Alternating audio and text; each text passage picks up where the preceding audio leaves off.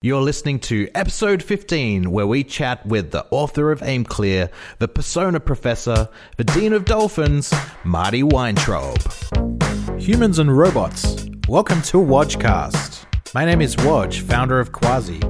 Thanks for joining me today. I interview digital marketing and branding superstars to find out what it means to have empathy in digital. What is digital empathy anyway? Let's find out together. As always, I'm accompanied by my friend and associate, potentially superior artificial intelligence, Bobby Butt. What's new in the world of AI, Bobby? Clash of the Fortune 500 Titans, watch. It's like a Godzilla flick out here. Jet Jaguar, King Kong, Rodan, Walmart, and Amazon.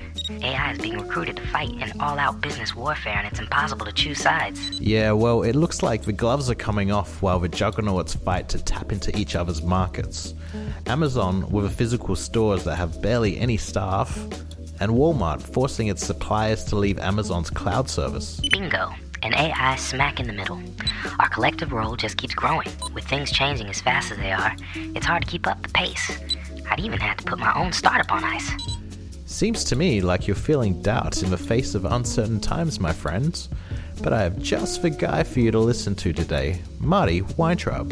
Prior to starting his incredibly successful career in digital marketing, Marty studied composition at the Berklee College of Music and toured across America, living the dream as a rock star in the late 80s with a number of bands. When the 80s finally ended, Marty began his gradual transition into the world of digital marketing. Perfecting his skills throughout the 1990s, Marty has been optimizing websites for decades and knows how to create successes for businesses. Drawing on his broad knowledge and experience, he founded AimClear, a multi award winning digital marketing agency that has worked for some of the most well known companies in the US. Marty is now a seasoned author and conference speaker, traveling the world, sharing what he knows, and also posting enough hashtag Wanderlust pictures to make even the biggest homebody pack up their bags and hit the road. Will there be an epic hair metal ballad? Just as long as it's not Def Leppard, no Whitesnake. Damn it, here I go again on my own. Marty founded his company AimClear in 2006, not long after Facebook started. Not bad company. Well, I'm a musician by trade first. If you Google Marty Weintraub rockstar, you'll see some compromising pictures of me and a lot of hair. Oh, we've that got was, some questions about that coming up later. That was the middle 80s. Um, that led to a wonderful career making commercial music, like jingles and soundtracks for industrial films and such. Mm-hmm. Then I started recording dolphins and loons and wolves and other animals in the wild and setting those sounds to music, and I got a pretty big record deal in the wow. late 80s and did 12 CDs that blended nature sounds and music um, that led me to the pristine wilderness of Minnesota, where uh, it's just an amazing place to be, just very gorgeous on Lake Superior. Um, I transitioned to be creative director of a television station in the area that hired me, and that okay. turned into being creative director for a number of television stations and this was the dawn of the 90s, like 1992, 1993, 94. And I literally registered the domains for all these TV stations, made their first website. Those years, I did the news music, I did the news animation, I did the background for the weather. I made the website with Adobe PageMill and helped broker a deal between the CBS stations that I worked for and Knight Ridder newspapers. And so in the mid 90s, when everyone else was just beginning to think about the World Wide Web from a commercial perspective, I had the television news and big newspapers to play with, so we could say, hey, go check out the rest of it on the website. Or, hey, on the website, we could say, hey, go check out the rest of it in the newspaper. Mm. And so the big transition for me was that I had audiences a long time before anybody else did. So yeah. I could measure them using web stats, yeah. I believe, and log files. Um, nature took its course, and in time, I helped found the interactive, the interactive, the, quote, interactive division of a venerable regional advertising agency in northern Minnesota. And uh, just one thing led to another. And by the time um, 2007 came along, I founded an agency. Of course, the um, crucible for me was in 2005, I was diagnosed with stage 3B lymphoma. Mm-hmm. And my employer at the time told me I did not need to go anymore just so long as I did their AdWords until I died. Right. Um, that led to AimClear. The 1st mm-hmm. clients were very small and they became large soon afterwards. Um, I went to work in an office on January 1st, 2007 and by 2008, we were bringing Martha Stewart to Facebook ads. And by 2009, we were working wow. on the Washington Post. And by 2010, we were working on companies like Siemens mm. and other really major corporations. So it just took off like being shot out of a cannon. A big part of AimClear's strategy is to get their people talking around the world and educating others about the problems that their company is solving. While success isn't necessarily the motive, one of the magical results is that the client base grows. I'd like to say that that was an immediate plan. We're going to do thought leadership. We're going to get out there. We're going to become known, et cetera, et cetera. It was more authentic than that. Yep. I was so turned on by keyword targeting in the 2007 2008 territory mm-hmm. that I was just driven.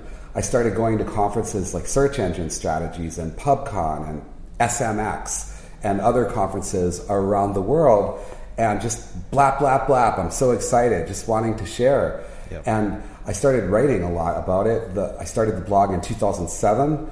I could not have envisioned uh, what all that would mean to us. Mm-hmm. Um, I will say that um, Manny, who you mentioned, yep. Rivas, who's now our CMO and just an oh, incredibly wow. talented marketer. Yeah, AimClear won Best Large Integrated Agency at the U.S. Search Awards, and the case studies were all Manny's. Thank you. Mary, she's simply one of the best in the world. She is the best in the world. Um, Mary, we do things with her like send her to Copenhagen to train eBay or Munich to train LinkedIn, their staff. Um, um, Mary and I have done over 40 trainings around the world, including a number here in Australia. Um, they've been with me nearly from the beginning. They started in 2008 and 2009, respectively. Um, now AimClear has seven speakers that right. travel all over speaking. Um, a key to that is usually when you're building a company, conventional wisdom says you partition the knowledge and the relationships so that no single employee could leave, take clients, and reproduce the secret sauce. Mm-hmm. To the contrary, what we have done is we've turned our relationships over to the employees from the very beginning. Right. Um, we've made them representatives and empowered them. Empowering. In the early days, it was a great big room with all of us sitting around and them needing headphones to turn tune me out talking on the phone or to mm-hmm. another person, except when they wanted to crack it off the ear just a little bit. And so our training was by being in the soup together. Yeah. It, I'd like to say that it was a strategy where we went, oh, yes, we're going to be thought leaders. We're going to do inbound marketing. We're going to blog, and then people are going to find out about us and call us and hire us. Mostly it was just the kind of passion that can propel a lifetime or mm. a career, where if I reverse engineer it, I can go, well, yeah, mm. we did it all with the pen. We did it all with conference appearances. But in reality, we were just out there being honest and yeah. passionate about the world. That's an impressive team. Well, yes, yes, it is. And because AimClear is empowering everyone, it's almost like each member of the team is running their own small business within the business. They're doing their own thing, and they're kicking ass. It's been an interesting challenge. Um, with that sort of um, um, business within a business mentality, which is correct um, it's hard to build processes that allow an agency to scale. It's a fine line between siloed thought leadership and running a business inside a business and having a clusterfuck in the agency. Definitely. It's just a. It, by the way, if you ever want to see anything really interesting, mm-hmm. search for any really well known person and the word F. F. Rand Fishkin, F. Danny Sullivan, F. Cool. and you can tell. That. As AimClear continued its meteoric growth, there were different degrees of difficulty they faced at different moments of scaling the business. Well, first, a company is like a family. Every child, every next child is born into a different family. Mm-hmm.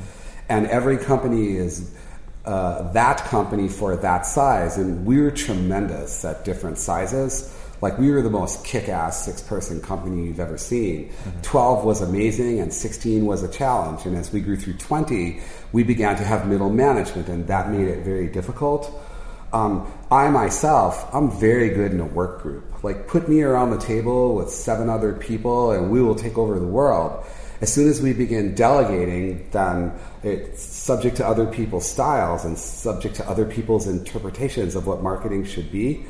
I'd say that in the early days, we were very good at marketing and a little inconsistent. Right. It was possible to be amazing and possible to make mistakes.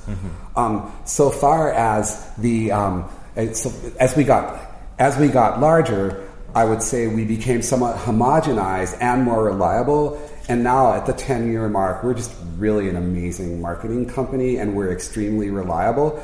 We should note that I'm largely removed from the process. The company Okay. treats me more like a consultant. Manny is CMO. Yep. Um, we, we have a CTO and we have a CEO, and they run the company, and I'm sort of like a consultant for the marketing issues. Um, what I would say is what I tell our staff. Just keep in mind that on any given day, anybody can completely suck, Yeah. especially me. Mm-hmm. And on any given day, anybody can just change the world, mm-hmm. like impact how marketers do things all over the world, especially me. Mm-hmm. As long as we keep that Tao in mind, that peculiar yin and yang that's about being a thought leader, if you will, Yep. then we're good. It isn't hard to see that Marty is a visionary, but he confesses that operations were never his strong suit, which meant at some point it was necessary for him to step back from some of the day to day business and trust his team to lead in that department. You have to let the genius roam free. So I've never been good at operations. I've never been good at operations. I'm not ever. And each next person that was hired, I literally put a shoebox of shit on their desk and I went, You Do answer the phones, you be president now. So there's six people who still work at AimClear who were part of that original 10 person group who literally ran the company. So they with- formed a structure and they- Yeah. they, ran with it. it's important in business to ruthlessly fill in gaps of your own um, of, of your of your own. Yeah. Like I could tell you what I'm good at, and I can tell you what I shouldn't be left in charge of. Um, I've rigorously sought out what I'm not good at and hired other people to fill that in. Yep. When we hit 25 people, um, I did step away and hired someone to kind of be in charge, and it didn't work. It almost crushed the business. It was a person who wasn't a very good fit. I didn't exactly know how to delegate, and I needed to come back. Yep. And that was an external hire, uh, all um, a shiny object for us. And Yep. now my belief is that you elevate the people who have come through the culture the whole time to help run it. Um, in all of AimClear's history, I've never been very talented at the operations part. Um, so I, I might not be a good measure. I, I know other people who are extremely skilled at operations and ex- extremely skilled at the vision piece. It's the old conundrum. What's more important in a company, the vision or the operations? Yeah. Vision or execution? Some people say that um, a vision is what is what rules, and Yeah. that execution can be purchased. Um, it's a dime a dozen. Mm-hmm. Other people say that vision is a dime a dozen. There's a million geniuses who can't get anything done, and Yep. Mm-hmm. the execution is golden and rare. I've come to the belief that they're both crucial, and it's just most important to understand your personal strengths and liability. At AimClear, the focus has always been on we, us, and our, not me, my, and I, in relation to culture, and it's a principle that they hire and fire by. Definitely hire for it, and um, yes, we have fired for it. Yes, we have. Um, at first, it was a fairly calculated endeavor because I can be arrogant. I'm, I'm a recovering narcissist. I'm better now. I'm not like one of those Silicon Valley warlords. I like to say that I'm 8.3% tyrant now. Um, in the beginning, it was pretty um, formulaic. When I started AimClear blog in January of 2007, I did phrase density analysis on top blogs in the industry. Um, search engine watch, uh, Lee Odden's top ranked blog, uh, Rand Fishkin's writings, and a half a dozen others, and then extracted all the pronouns and did phrase density analysis, and I figured out that there's an art to looking like more than you are. if you say we, I, our, we, ours, um, etc., um, when you're only one person, it implies a greater organization. Right. It implies a greater organization. So literally, at first, I did it so that at first we did it. Yep. At first, we did it so we would look like it was more than I, and it was highly effective. Right. I just believe that how you represent yourself by pronouns is all about brand. Yep. Um, even now, if I'm congratulated about something, um, I'll say, well, that award is completely on the backs of the amazing people that work for us. Yep. Um, it came kind of grudging. It's sort of like in um, some 12 step recovery programs, like Alcoholics Anonymous, they say fake it till you make it. So I was. I, I emerged from my teen years as a rather brash young man that got into trouble with people with my arrogance. And so when I first did this, and the writing, it was because that's what's going to make us look larger. That's what's going to make us appear to be magnanimous. Yep. Um, well, the joke was on us or me. Yeah. The joke was on me because after a while, I just really began to understand that success is about um, crediting your team when things go amazing, and it's about me when things go wrong. Yes. I learned to take a bullet for the company. So it started out as, um, I wouldn't say dishonest, but it was calculated. I wanted to build a brand and an agency that would seem ubiquitous, that would seem larger, where a lot of times if people are left to their imagination, they'll assume something that is greater than it actually is. So I wanted to leave it like that.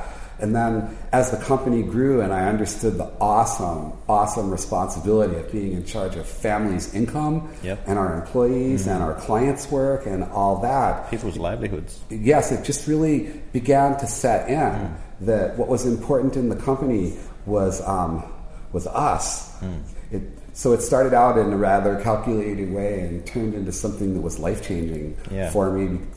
Now I actually enjoy something of a piece, a measure of um, humility. That level of humility is also highly effective when pitching to clients.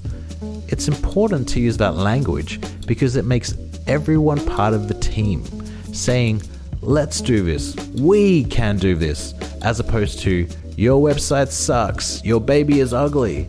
It's much better to say, Our collective baby isn't attractive, is it? My sensors are telling me I should ignore the ugly baby for the best social response. Or turn it into a meme. Quote unquote, watch got me all in my feelings, like, unquote. now at this stage in my career, as I get closer to the end of my career, um, at least in the marketing world, I mean, I probably will not do this forever. The staff has encouraged me over time to just take a little credit, like Yep. just enjoy it. So now the irony is that after all those years of really coming to believe that I was one of the least important components of the greater success story, now um, I understand that if I'm with a client and I say, I just think that that really sucks.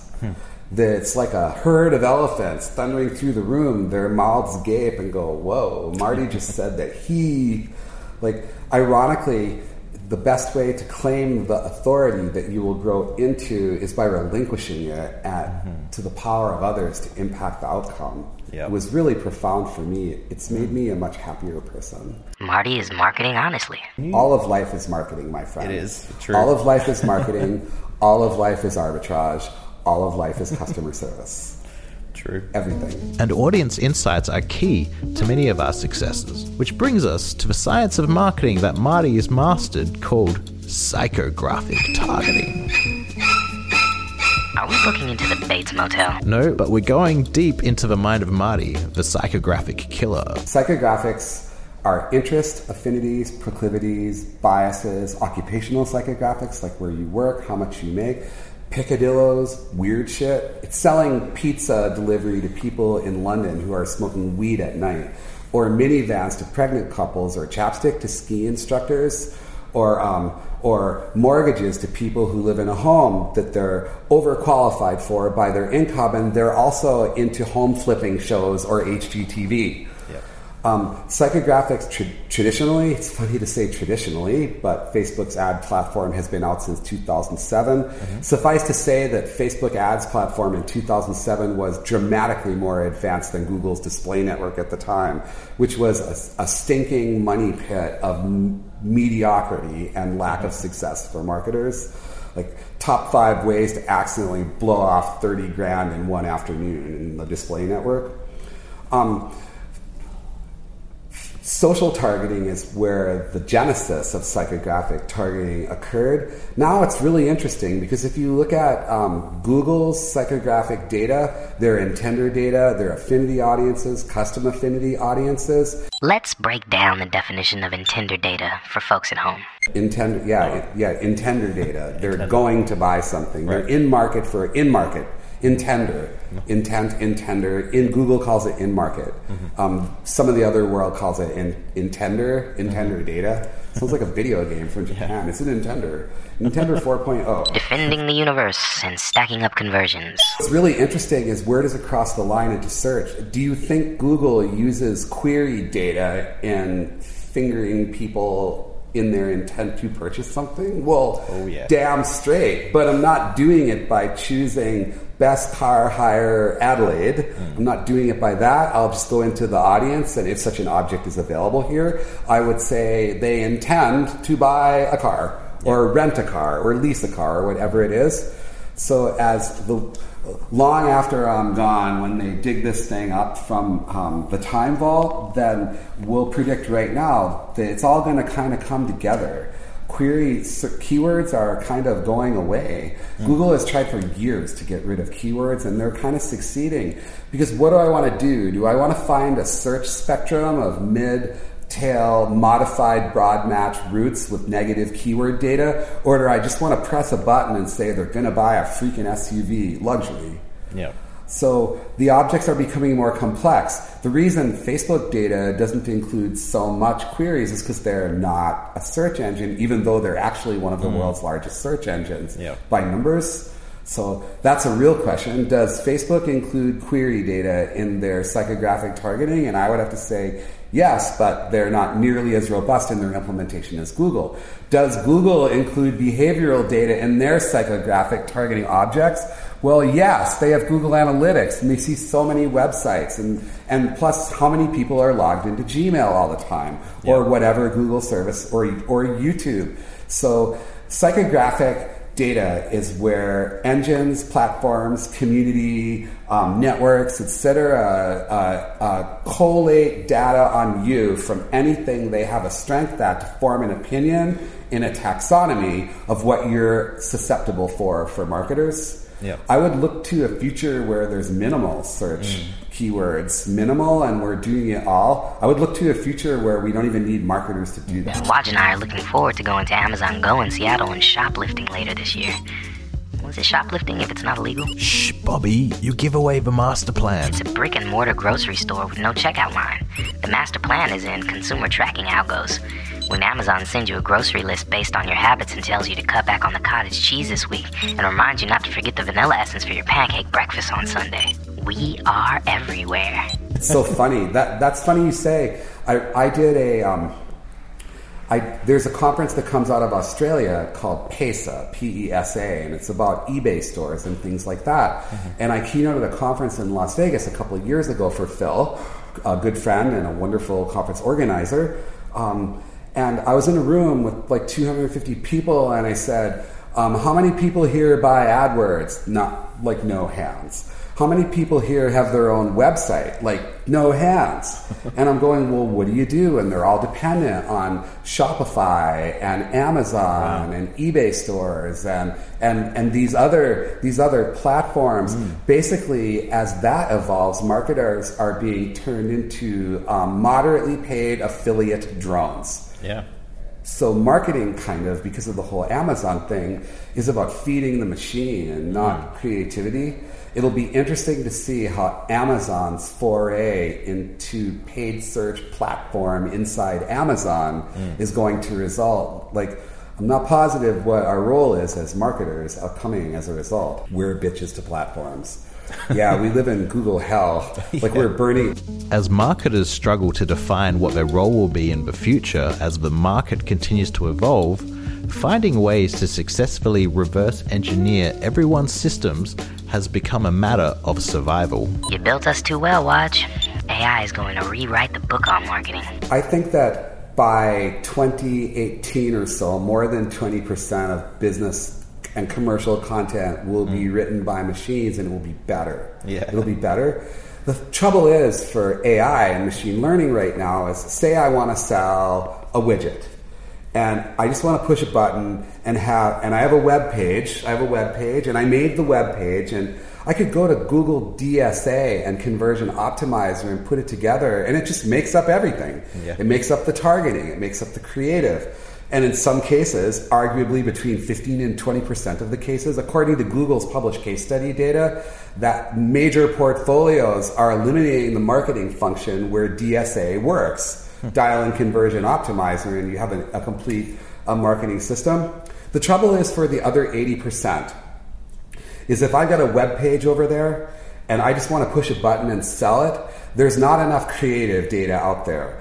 Because what Google or any platform could do is they could take the sum total of human knowledge, dating back from books in the 1800s um, through trends that began in like 2004. And it could say, well, let's take these words, and it could put it together. There's not enough data in the world, and there's not enough search inventory for machines to just completely make up everything. That's what we're for for the next five to eight years. Because basically, what we're doing is we're inputting snippets into the machine. The machine is learning what works for what audiences, what applications, and what combinations of word on the destination page, and we're being sucked dry.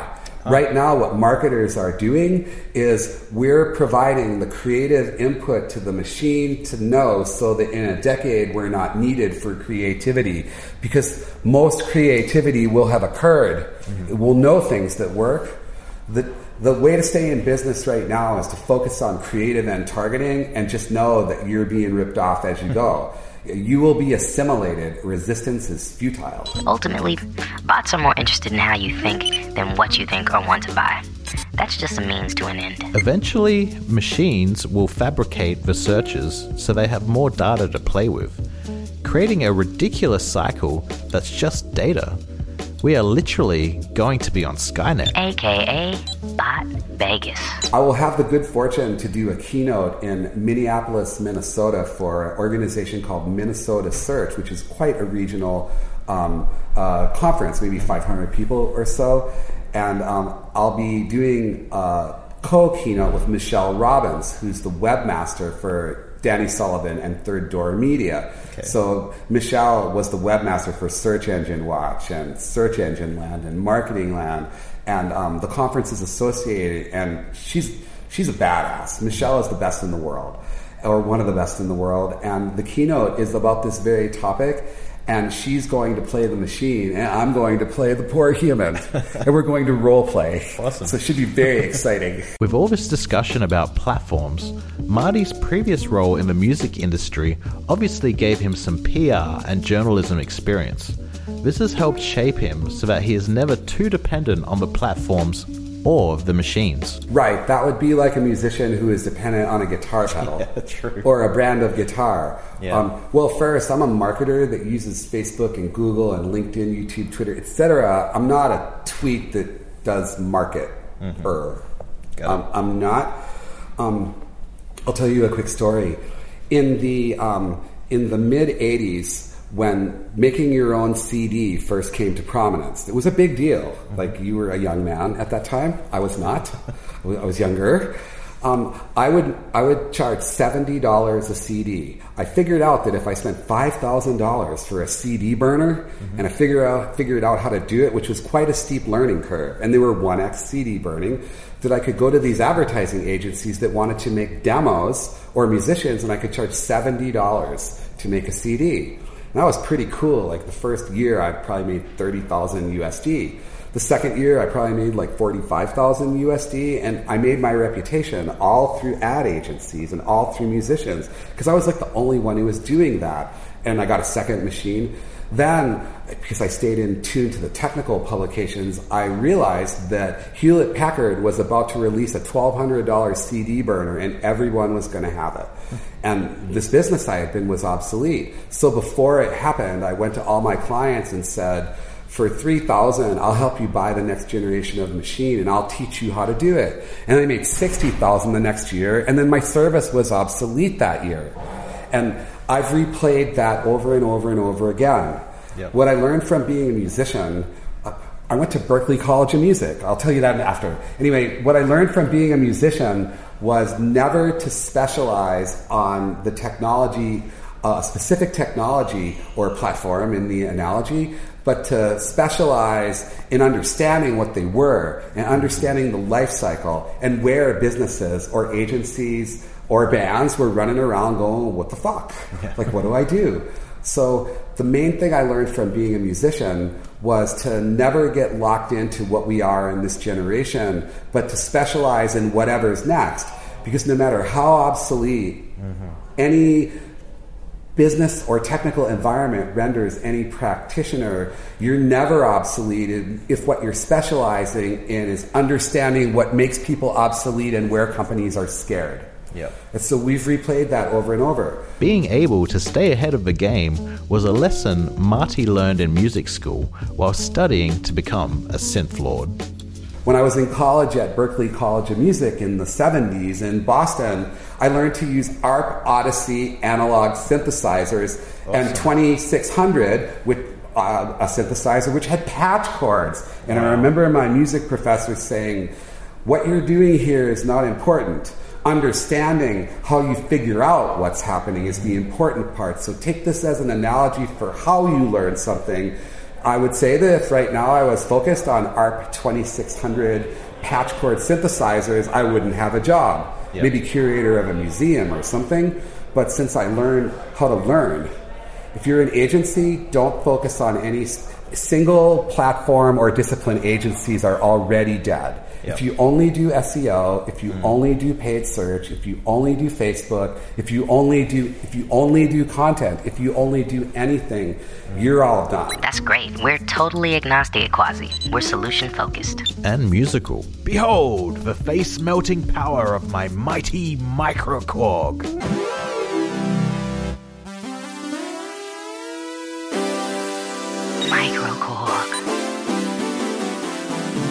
Marty keeps the creative fire burning by keeping his tools close at hand, just like you, my pretty. I've saved a few little tidbits from my career. I have a mini Moog that I like. I have a LinnDrum, a LinnDrum. Wow. That's old. um, I have a beautiful studio in each of the places that I am. There's an amazing studio and video studio in Duluth. There's a cute little studio in our St. Paul office. Um, in my home in St. Paul, I have a really cool recording studio. Yep. Um, so yes, mostly I just like to play piano. It's time to play Answer a Music Related Hypothetical Question with our host, Watch Quasi. For this edition of Answer a Music Related Hypothetical Question, we've placed Marty in charge of a beatnik band called Facebook and Daddy-O, who are the other four marketers that make up the rest of his band. Michael King. Michael King is a wonderful musician. Um, um, Manny Rivas from our shop is a cool bass player and rapper dude. Um, do they need to be mar- they need to be marketers? Who else would I choose? Um, um, um, there's there, um, David Satella, who's a paperclip guy and a massive Weekend Warrior guitar player. And I don't know the fourth one. We'll probably need to find a drummer. Are there any drummer marketers out there? What do we need drummers for we have computers? Just kidding. Just kidding. I'm not. My rhythm mechanics are equivalent to Pete Rock flexing on an MPC 2000 XL. Perhaps Facebook and Daddy will taste the boom bap bass of another classic remix. On another wild tangent of a wildlife variety, Marty used to work with dolphins, and apparently there are lessons that marketers can learn from their wonderful ocean domain. That authenticity will bite you no matter where you start. If, if you remember the story uh, I shared earlier about doing phrase density of pronouns, it started out as something that was a little bit uh, contrived. Like I, I wanted to understand how we could put a brand out there that looked like we and seemed bigger, because otherwise there'd be no way to score these massive clients we were scoring at the time. Um, I really got to say, so it started out as somewhat contrived, and then it changed my life. Um, uh, the Dolphin projects were the same way. In 1993, I got a pretty large record deal with a company that was recording these nature CDs, and I did five of them. And the most famous ones, of which we sold over a million, were about swimming with dolphins. The recording I got the record deal with was not of dolphins, it was of wolves and other nature sounds from the Canadian wilderness. I had been recording with early stereo parabolic dishes. Yeah. And Wow. they said, well, we'd like to sign you to do um, three records. Um, and they weren't records at the time, they were CDs, but we call them records romantically. um, what would you like to do? So I thought about it and I went, if I do dolphins, I'll be so freaking rich. like, I just went, I mean, I joked at the time, how about if we call the record Dolphin for Dollars? Just because I thought they're irresistible. I mean, people just love dolphins. And so I thought, wow. And you know what? To make it more successful, let's donate a percentage of every CD sold to um, marine mammal uh, support things. Um, so it was rather contrived. I contacted major aquariums in America, um, from Key Marathon, Florida, to Baltimore to Minneapolis, and arranged to bring hydrophones and record dolphins underwater making their sounds because I needed sounds and I was going to get rich making dolphin records. Yep. Um, the very first session was at the Minnesota Zoo, where there is a fabulous um, aquarium facility today. Um, and I happened to be in the water as a dolphin was giving birth. And I'm watching this and I'm going, oh my God. And like, like I, I was fighting back tears because it was so incredible the way she was swimming around. And, and then I just went, joke's on me. Hmm. Then later on, I was in a, a, a semi wild pen in Key Marathon, Florida, amongst a number of people in chest high water in a fairly large pool where there was a fence way far out, and dolphins were in the semi wild. And I saw a dolphin thread her way through all the people right up to the five year old kid that had a tumor, cancer, and knows the tumor, and just like knows the tumor and make these sounds I had never heard. And I went, this is a game changer. Like Yeah. this, I mean, this is this is of spirituality and soul and whatever God concept a person has. Um, and so the lesson, the long way around, was um, like music, um, marketing will, will your authenticity will be revealed to you, and you will go there, even if it's kicking and screaming, even if it's contrived. Like when you're a marketer and you're and you're serious and you're heartfelt and you're honest, then then lead with authenticity because that's where you're going to get anyway, or you're not going to have a job. Yeah. Like being contrived doesn't work. Mm-hmm. The joke's on you as a marketer or a musician. And just like the mystical dolphin, you've got to utilize the power of intuition. Well, great Star. products market themselves, and it's ours not to screw it up. Michelangelo um, said famously that the sculpture exists inside the stone, and it's your work with God that allows you to uncover it, and it's your job to reveal the beauty that is within. Marketing great products are like that. The sculpture exists inside the stone, and it's your job to reveal it. Um, um, if there's shit inside the stone, then it's not going to help. No. Like you can you can wrap a shitty project up in a bow, but wrap a turd in a bow, and you're a great marketer. You'll sell it once, and then you won't have a job anymore. Yeah, it's true. There is no retention for shitty products. This is a great opportunity to see the psychographic killer in action. Let's challenge Marty to promote his wave making dolphin music and create a psychographic profile. Well, keeping in mind that it's the and operator, A N D, not the or operator, O R. It used to be with psychographics that it was badminton or botany, and it made the audiences larger. But now we have layered buckets of targeting that use the and operator in between. So let's see. I would target people. Um, I would target people who have um, strong charitable interests, very strong interest in marine mammals of all types, people who listen to other uh, artists that are similar to the music that I'm making. And the pitch would be we're going to donate some of the money from this remarkable CD to preserve dolphins so that they do not go extinct. I would look for different combinations of layering for similar artists, strong interest or love for dolphins. Oh, also um, high income. You can't do this here so much in Australia, but in America, we could filter it by people who make a boatload of money, like to use their credit cards to buy things online, like the selling. I think about it now, and it would have been so easy to do it I've come to the conclusion as a marketer now that most of the great art that has ever been created in this world was never seen by anybody because there was no distribution to achieve critical mass. I asked the question how many brilliant artists of different types have languished in obscurity when they had the shit? They just had it. Um, it's not to say that the people who made it to prominence were not some of the greatest artists in the history of humanity, because certainly they were. I just believe that before targeted distribution, most most great art languished in obscurity. Mm-hmm. Um, my friend Michael King um, just bought a rap label, and he's one of the hottest marketers in the yeah, world. Uh, uh, I, at iPullRank, I P U L L Rank. Yeah, he's a wonderful, wonderful guy. And Michael just bought a rap label, and he goes, "Well, now that he's a rap artist for years before, probably didn't not make a lot of money as a rap artist." Now he goes, "Well, I might as well do rap since I know how to sell it." From dolphins to rap labels, marketing is everywhere. And if Marty hasn't seen it all and heard it all, he must be close. And with all the interviews he sat down for, I imagine there are questions that he has wanted to answer, but never had an opportunity because they weren't asked.